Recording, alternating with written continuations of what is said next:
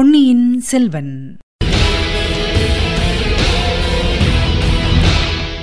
வணக்கம், நீங்கள் கேட்டுக்கொண்டிருப்ப தமிழசேஃபம். தமிழசேஃபமில் இனி நீங்கள் கேட்கலாம் பொன்னியின் செல்வன். வழங்குபவர் உங்கள் அன்பின் முனைவர் ரத்னமாலா புரூஸ்.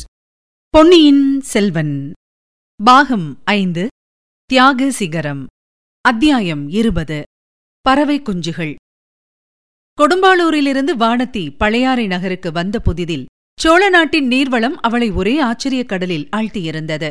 கொடும்பாளூர் பக்கத்தில் நதி ஒன்றும் கிடையாது. ஏரிகள் உண்டு. மழை பெய்யும் காலங்களில் ஏரிகள் தண்ணீர் நிறைந்து ததும்பிக் கொண்டிருக்கும். கோடை காலத்தில் காய்ந்துவிடும். இம்மாதிரி இரு கரைகளையும் தொட்டுக்கொண்டு தண்ணீர் ததும்பி சுழிகளும் சுழல்களுமாய் ஓடும் நதிகளும் வாய்க்கால்களும் கண்ணிகளும் அங்கே இல்லை. தாமரையும் செங்கழு நீரும் தழைத்து பூத்து கொழித்த தடாகங்களை வானதி பிறந்த ஊரில் பார்க்க முடியாது. இவற்றையெல்லாம் வானதி பார்த்து பார்த்து மெய்மறந்து உட்கார்ந்திருப்பாள். குளத்து மீனுக்கு குடைபிடித்த தாமரை இலைகளின் மீது முத்துக்கள் போன்ற நீர்த்துளிகள் அங்குமிங்கும் ஓடிக் கழிப்பதை பார்த்து மகிழ்வாள். கமலமலர்களையும் மல்லிப்பூக்களையும் கருவண்டுகள் சுற்றி சுழன்று வந்து ஆடிப்பாடுவதைக் கண்டதும் பரவசமாகி விடுவாள். பொழுது போவதே தெரியாமல் போய்விடும். ஒரு சமயம் வானதியும் குந்தவையும் செம்பியன் மாதேவி அழைத்ததன் பேரில் திருநல்லத்துக்கு போயிருந்தார்கள். இக்காலத்தில் திருநல்லத்துக்கு கோனேரி ராஜபுரம் என்ற பெயர் வழங்கப்படுகிறது. வசந்த மாளிகையில் தங்கியிருந்தார்கள். செம்பியன் மாதேவியும் குந்தவையும் அடிக்கடி சைவ சமய குரவர்களின் வரலாறுகளைப் பற்றியும் அவர்களுடைய பதிகங்களில் கனிந்து சொட்டும் பக்தி ரசத்தை பற்றியும் பேசத் தொடங்கிவிடுவார்கள். செம்பியன் மாதேவி மேற்கெழுந்தருளிய தேவரான தம் அருமைக் கணவர் கண்டராதித்தருடன் தர்மக்ஷேத்திர யாத்திரை செய்த வரலாறுகளையெல்லாம் சொல்லத் தொடங்கிவிடுவார். அதையெல்லாம் கேட்டுக்கொண்டிருப்பதில் வானதிக்கு ஸ்ரத்தை இருப்பதில்லை.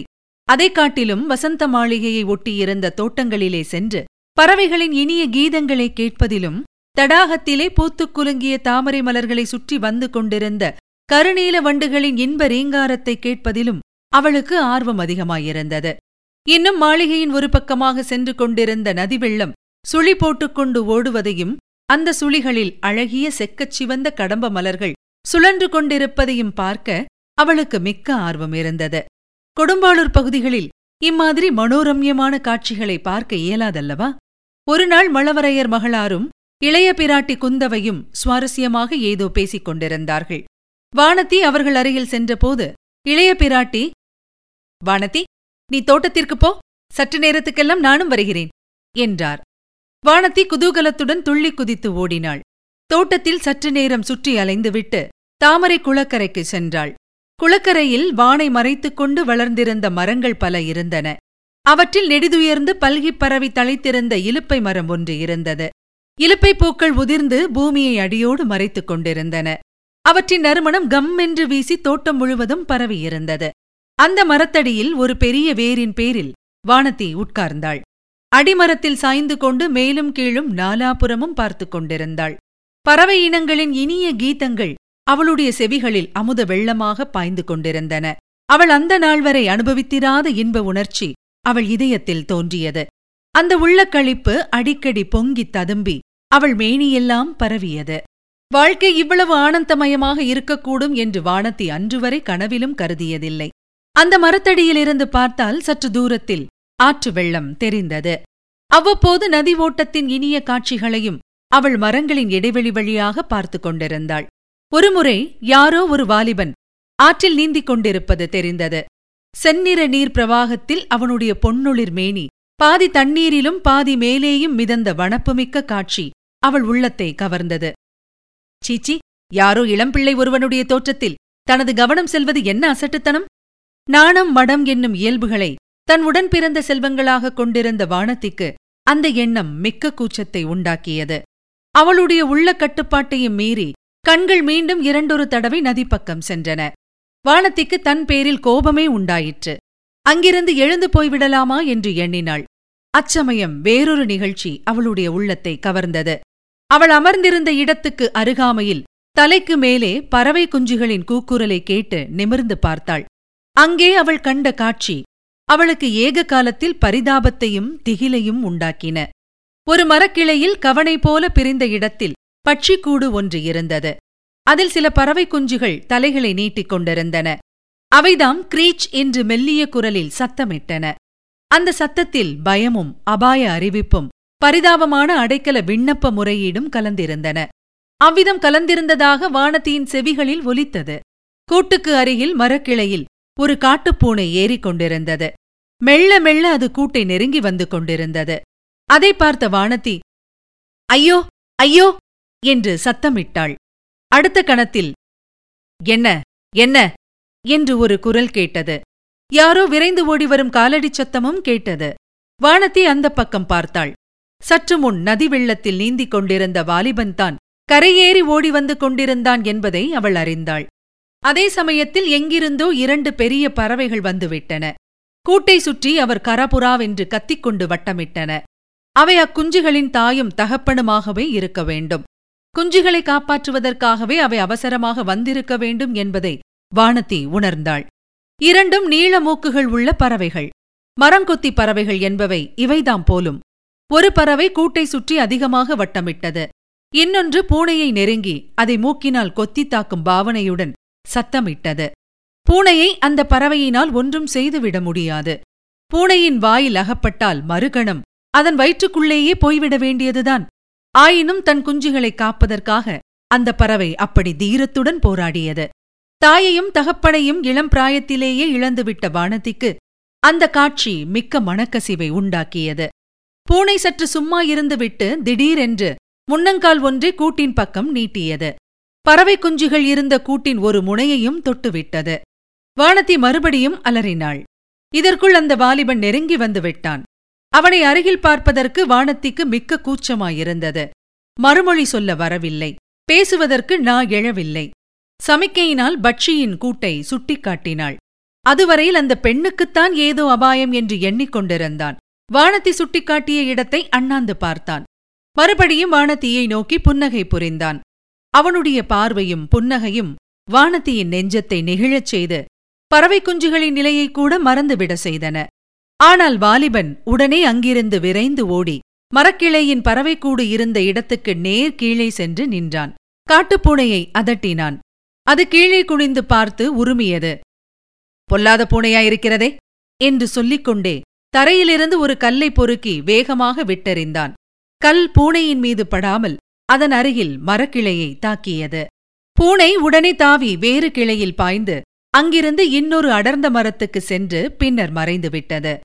ஆனால் இதற்குள் வேறொரு விபரீதம் நேர்ந்துவிட்டது. பூனையின் ஒரு கால் பறவைக்கூட்டின் முனையை பற்றி இழுத்ததல்லவா, அதனால் சிறிது ஆடிப்போயிருந்த கூடு வாலிபனின் கல்லெறி மரக்கிளையில் தாக்கிய வேகத்தினால் அதிகமாக நிலை குலைந்து சிறிது சிறிதாக அந்த கூடு கிளையின் கப்பிலிருந்து நழுவியது. முழுதும் நழுவி விழுந்திருந்தால் காட்டுப்பூனை வாயிலிருந்து தப்பிய குஞ்சுகள் தரையில் விழுந்து மாண்டிருக்கும். நல்ல வேளையாக கூட்டின் ஒரு முனை கிளையை கவ்விக்கொண்டிருந்தது. கூடு அதிலிருந்த குஞ்சுகளுடன் கீழே தொங்கி ஊசலாடியது. குஞ்சுகளின் உயிர்களும் ஊசலாடின. மரங்கொத்தி பறவைகள் முன்னைவிட பீதியுடன் அலறிக்கொண்டு குஞ்சுகளிருந்த கூட்டை சுற்றி சுற்றி வந்தன. காற்று கொஞ்சம் வேகமாக அடித்தால் கூடு தரையில் விழுந்துவிடும். அவ்வளவு உயரத்திலிருந்து விழுந்தால் குஞ்சுகள் பிழைப்பது துர்லபந்தான். வாலிபன் ஒரு கண நேரம் யோசித்தான். முதலில் மரத்தின் மேல் தாவி ஏற அவன் எண்ணியதாக தோன்றியது. மறுகணத்தில் மனத்தை மாற்றிக்கொண்டதாக காணப்பட்டது. வானதியை பார்த்து, பெண்ணே, சற்று இங்கே வா. கூடு கீழே விழுந்தால் உன் சேலை தலைப்பினால் பிடித்துக்கொள். இதோ நான் ஒரு நொடியில் திரும்பி வருகிறேன் என்று சொல்லிவிட்டு ஓடினான். அவன் சொன்னபடியே மிக சொற்ப நேரத்தில் திரும்பி வந்தான். ஆனால் இப்போது அவன் நடந்து வரவில்லை, யானை மீது ஏறிக்கொண்டு வந்தான். வானதிக்கு அவன் என்ன செய்யப் போகிறான் என்பது ஒருவாறு தெரிந்துவிட்டது. ஆகையால் அங்கிருந்து தாமரை குளத்தின் படிக்கட்டை அடைந்தாள். சில படிகள் இறங்கி உட்கார்ந்து கொண்டு யானை மேல் வந்த வாலிபன் என்ன செய்கிறான் என்பதை பார்த்து கொண்டிருந்தாள். யானை மரத்தடிக்கு வந்ததும் நின்றது. அதன் முதுகில் இருந்தபடி வாலிபன் பறவைக்கூட்டை கையினால் தாங்கி முன்னால் அது இருந்த கிளைப்பொந்திலே ஜாகிரதையாக வைத்தான். தாய் பறவையும் தகப்பன் பறவையும் இப்போது முன்னைவிட அதிகமாக கூச்சலிட்டன. ஆனால் அந்த கூச்சலில் இப்போது குதூகலத்வனி மேலிட்டிருப்பதாக தோன்றியது. வாலிபன் பின்னர் திரும்பி சுற்றுமுற்றும் பார்த்தான். பெண்ணே, எங்கே போனாய் என்று கூவினான். வானதி பெரிதும் நாணமடைந்து மௌனமாயிருந்தாள். வாலிபன் யானையின் மீதிருந்து கீழிறங்கினான். பின்னர் மறுபடியும் சுற்றுமுற்றும் பார்த்தான்.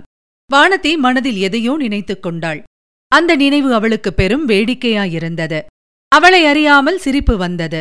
உரத்த சத்தத்துடன் கலகலவென்று சிரித்தாள். அதை கேட்டுவிட்டு வாலிபன் குளத்தின் படிக்கட்டுக்கு வந்தான். வானதியை பார்த்து, பெண்ணே, ஏன் சிரிக்கிறாய்? நீ இவ்வளவு பலமாக சிரிக்கும்படியாக இப்போது என்ன நேர்ந்துவிட்டது என்றான். வாலிபன் குரல் வானதியின் செவிகளில் விழுந்ததும் மறுபடியும் முன்போல அவளுடைய நெஞ்சம் நெகிழ்ந்து பொங்கிற்று. கூச்சம் முன்னிலும் அதிகமாயிற்று. அவனை ஏறிட்டு பார்க்க முடியாதபடியால் அப்புறமும் இப்புறமும் பார்த்து கொண்டிருந்தாள். பெண்ணே, ஏன் சிரித்தாய்? சொல்ல மாட்டாயா என்று மீண்டும் வாலிபன் கேட்டான். வானதி மனத்தை திடப்படுத்திக் கொண்டு, ஒன்றுமில்லை, நீ பெரிய வீரனாயிருக்கிறாயே என்று எண்ணி சிரித்தேன். பூனையோடு சண்டை போடுவதற்கு யானையின் பேரில் வந்தாய் அல்லவா என்று கேட்டாள். அதை கேட்டு வாலிபனும் சிரித்தான்.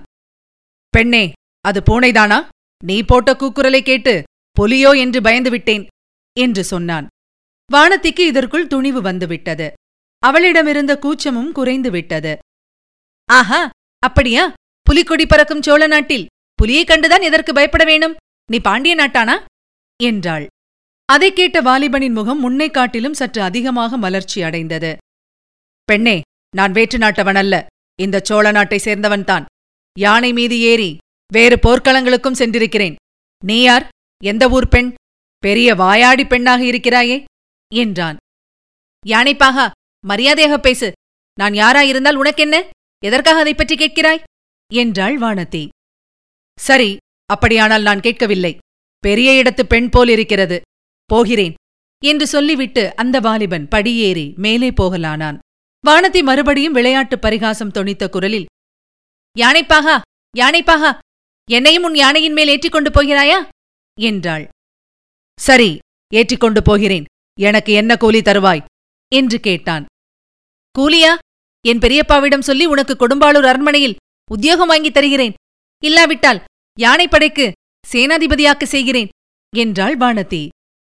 ஓஹோ, கொடும்பாளர் இளவரசியா தாங்கள் என்றான் அந்த வாலிபன்.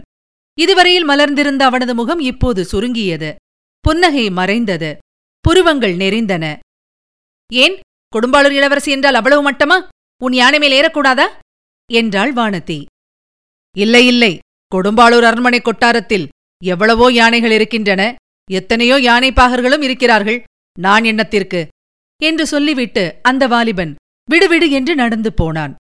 அவன் ஒருவேளை திரும்பி பார்ப்பானோ என்று சற்று நேரம் வரையில் வானதி எதிர்பார்த்தாள். ஆனால் அவன் திரும்பியே பாராமல் நடந்து சென்று யானை மேல் ஏறி போய்விட்டான். இந்த சம்பவம் வானதியின் உள்ளத்தில் வெகுவாக பதிந்துவிட்டது. அடிக்கடி அது அவளுடைய ஞாபகத்துக்கு வந்தது.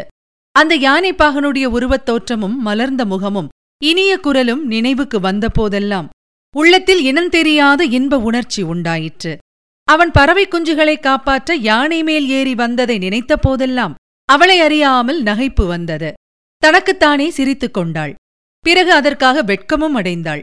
அந்த யானைப்பாகனின் அகம்பாவத்தையும் கொடும்பாளூர் என்ற வார்த்தையை கேட்டவுடனே அவன் முகத்தை சுருக்கிக் கொண்டு போய்விட்டதையும் எண்ணிய போதெல்லாம் அவன் பேரில் கோபம் உண்டாகி வளர்ந்தது. மொத்தத்தில் அந்த யானைப்பாகனை பற்றி அடிக்கடி நினைவு வந்து கொண்டிருந்தது. இது தவறோ என்ற சந்தேகமும் கூட தோன்றி அவளை மிகவும் வருத்திக் கொண்டிருந்தது. திருநல்லத்துக்கு தமது தமக்கையை பார்க்க பொன்னியின் செல்வர் வரப்போகிறார் என்று அரண்மனையில் பேச்சாக இருந்தது. சோழ நாட்டின் கண்மணியாக விளங்கிய இளவரசரை பார்க்க வேண்டும் என்ற ஆவல் அரண்மனை பெண்கள் எல்லாருக்கும் இருந்தது போல் வானதிக்கும் இருந்தது. அதற்கு சந்தர்ப்பம் எளிதில் கிடைக்கவில்லை. இளவரசர் வந்துவிட்டார் என்று பேச்சாக இருந்ததே தவிர அவர் அந்தப்புரத்துக்குள் வரவே இல்லை. இயற்கையில் சங்கோஜம் நிறைந்த வானதியோ மற்ற தோழி பெண்களைப் போல் சந்தர்ப்பத்தை உண்டு பண்ணி கொண்டு போய் அவரை பார்க்க விரும்பவில்லை. திருநல்லத்தை விட்டு இளவரசர் புறப்பட்ட அன்றைக்குத்தான் அரண்மனை மேல்மாடத்தில் நின்று வானதி பொன்னியின் செல்வரை பார்க்க நேர்ந்தது.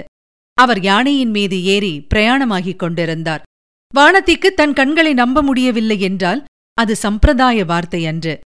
யானைப்பாகன் என்று தான் எண்ணி கேலி பேசி சிரித்து அதிகாரம் செய்யவும் துணிந்த வாலிபனே இந்த மாநிலம் போற்றும் இளவரசர் அருள்மொழிவர்மன் என்று கண்டால் வானதிக்கு அவளுடைய கண்களை எப்படி நம்ப முடியும்? பின்னர் பக்கத்திலிருந்த பெண்களை பலமுறை கேட்டுத்தான் அதை நிச்சயம் செய்து கொண்டாள். இதனால் அவள் அடைந்த அவமானத்தையும் மனவேதனையையும் சொல்லி சாத்தியமில்லை. உலகமாள பிறந்தவருக்கு கொடும்பாளூர் அரண்மனையின் யானை கொட்டாரத் தலைவன் உத்தியோகம் செய்து வைப்பதாகத்தான் சொன்னதை அவள் நினைத்தபோது ஒரு பக்கம் சிரிப்பு வந்தது. அதே சமயத்தில் கண்களில் கண்ணீர் வந்தது. தன்னுடைய மூடத்தனத்தை நினைத்து வருந்தினாள். அப்போது அவருடைய முகம் சுருங்கியதன் காரணம் அவரை யானைப்பாகா என்று அழைத்ததுதான் என்று நம்பினாள். நாணம், மடம், அச்சம், பயிர்ப்பு என்னும் குணங்களில் ஒன்றும் இல்லாத பெண் என்றுதான் தன்னை பற்றி அவர் எண்ணியிருப்பார்.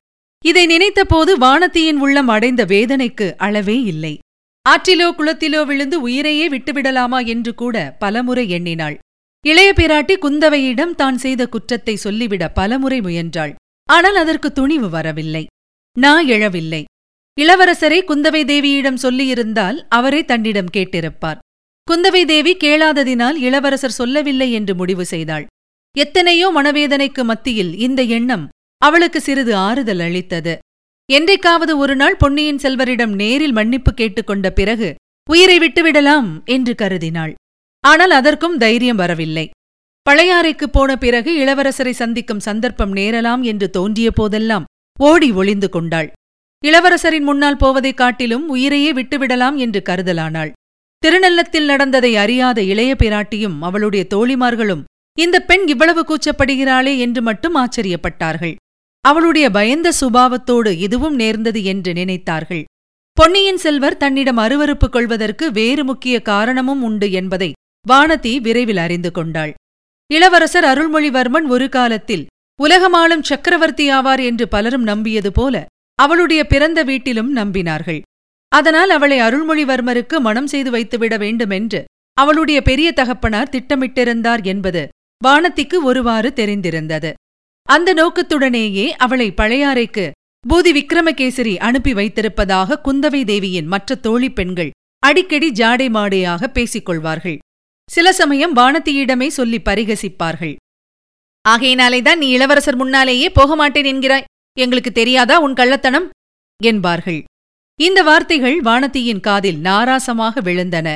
தான் கொடும்பாளூர் பெண் என்று அறிந்ததும் யானைப்பாகனுடைய முகம் சுருங்கியதன் காரணம் இதுவாகவே இருக்கலாம் அல்லவா?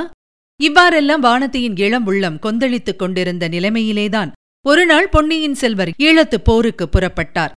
அன்றைக்கு அரண்மனையிலிருந்து எல்லா தோழி பெண்களும் கையில் மங்கள தீபங்களுடன் நின்று அவரை வாழ்த்தி அனுப்ப ஏற்பாடாயிருந்தது. இந்த சமயத்திலும் வரமுடியாது என்று மறுக்க வானதியினால் இயலவில்லை. போருக்கு புறப்படும் இளவரசரை ஒருமுறை பார்த்துவிட வேண்டும் என்ற ஆர்வமும் அவள் உள்ளத்தில் பொங்கியது. வாய் திறந்து பேசாவிட்டாலும் தன் முகபாவத்தைக் கொண்டும் நயன பாஷையினாலும் அவரிடம் மன்னிப்பு கேட்டுக்கொள்ளலாம் என்ற சபலமும் இருந்தது. ஆனால் அவள் எண்ணியதற்கெல்லாம் மாறான சம்பவம் நடந்துவிட்டது. இளவரசர் அருகில் வந்து அவளை ஏறிட்டு பார்த்ததும் வானதி உணர்விழந்து தீபத்தையும் போட்டுவிட்டு தரையில் விழுந்து மூர்ச்சையானாள். இதன் பிறகு நிகழ்ந்தவையெல்லாம் வாசகர்கள் அறிந்தவைதாமல்லவா? ஓட்டுக்கூரை ஓடத்தில் மிதந்து சென்று கொண்டிருந்த வானதி திருநெல்லத்தை அணுகிய போது அவளுடைய உள்ளத்தில் மேற்கூறிய சம்பவங்கள் ஒன்றன்பின் ஒன்றாக வந்து சென்றன. பொன்னியின் செல்வருக்கு தன்மீது அனுதாபமும் உண்டு என்பதை அவள் உணர்ந்திருந்தாள். அதை அவர் இளைய பிராட்டி மூலமாகவும் நேரிலேயும் தெரிவித்ததும் உண்டு. ஆனால் அவருடைய அன்பு பூரணமடையாத வண்ணம் அவ்வப்போது தடை செய்த முட்டுக்கட்டை ஒன்றும் இருந்தது. அது இன்னதென்பதையும் அவள் அறிந்திருந்தாள். இளவரசர் ஒரு காலத்தில் சக்கரவர்த்தியாகலாம் என்னும் எண்ணத்தின் பேரில் அவளை அவர் கழுத்தில் கட்டிவிட பார்க்கிறார்கள் என்று இளவரசர் நம்பியதுதான் அந்த முட்டுக்கட்டை. இவ்விதம் அவர் நம்புவதற்கு காரணம் இல்லாமல் போகவில்லை. வானதியின் பெரிய தந்தை இதை பற்றி பலமுறை பேசியதுண்டு. ஏன், இளைய பிராட்டி குந்தவை தேவியே அந்த சதி ஆலோசனையில் சம்பந்தப்பட்டவர்தாம். அது இன்னும் பலருக்கும் தெரிந்திருந்தது. அந்த ஓடக்கார பெண் பூங்குழலி கூட அதை குறிப்பிட்டு பரிகாசம் செய்யவில்லையா? ஆகையால் இளவரசர் மனத்தில் அந்த எண்ணம் தங்கி நின்று அவருடைய அன்புக்கே ஒரு முட்டுக்கட்டையாக இருந்ததில் வியப்பில்லைதானே. ஆனால் சற்று முன்பு வானதி செய்த சபதத்தை இளவரசர் அறிய நேரும்போது அந்த முட்டுக்கட்டை நீங்கிவிடுமல்லவா? அதை அவர் அறியுமாறு நேரிடுமா? தானே அவரிடம் சொல்லிவிட்டால் என்ன? அடி அசட்டு வானதி, உனக்குத்தான் அவர் முன்னால் நின்றால் வாய் அடைத்து விடுகிறதே. அவர் யானைப்பாக நின்று நீ எண்ணிய போது இந்த திருநெல்லத்தில் சக்கரவட்டமாக பேசி அவரிடம் வாயாடிப்பெண் என்ற பெயரும் பெற்றாய். அதற்குப் பிறகு அவரை முகம் எடுத்து பார்க்கவும் வாய் திறந்து பேசவும் உன்னால் முடியவில்லையே. அனாதை வானதி, மறுமுறை நீ இளவரசரை பார்க்க நேரும்போது அப்படி மோசம் போய்விடாதே. துணிச்சலுடன் உன் மனத்தில் உள்ளதை சொல்லிவிடு. நீங்கள் சிங்காதனம் ஏறினாலும் நான் ஏறமாட்டேன், அவ்வாறு சபதம் செய்திருக்கிறேன். தாங்கள் வெறும் யானைப்பாகனாகவே இருந்து என்னையும் தங்களுடன் யானை மீது ஏற்றிக்கொண்டு ஒரு தடவை சென்றால் அதையே சொர்க்க வாழ்விலும் மேலாக கருதுவேன் என்று தைரியமாக சொல்லிவிடு.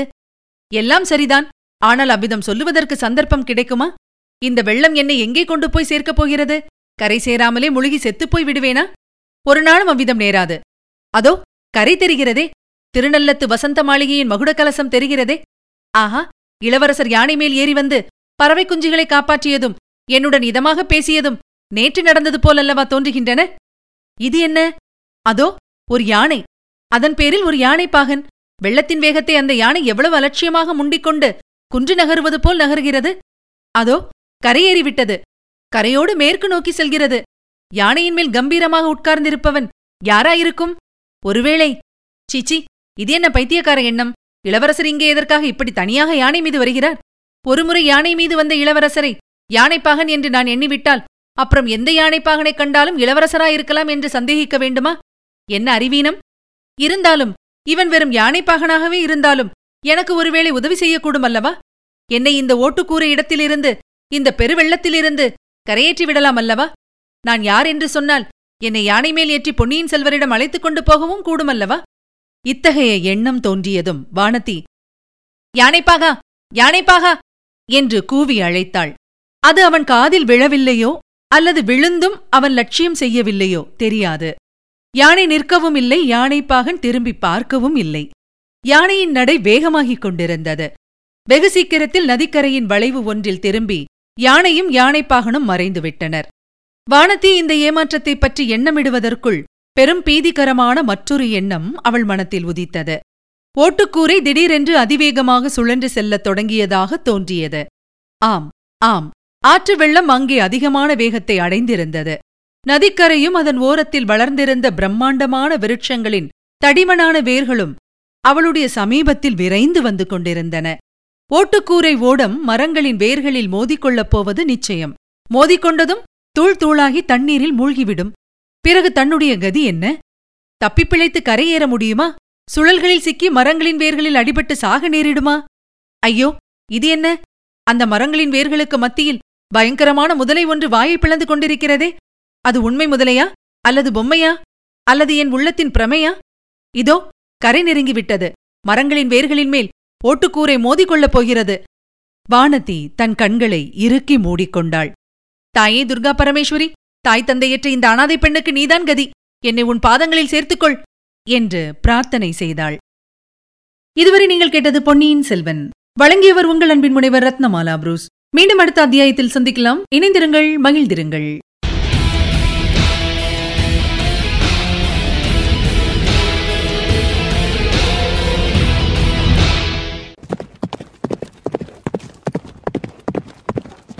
பொன்னியின் செல்வன்.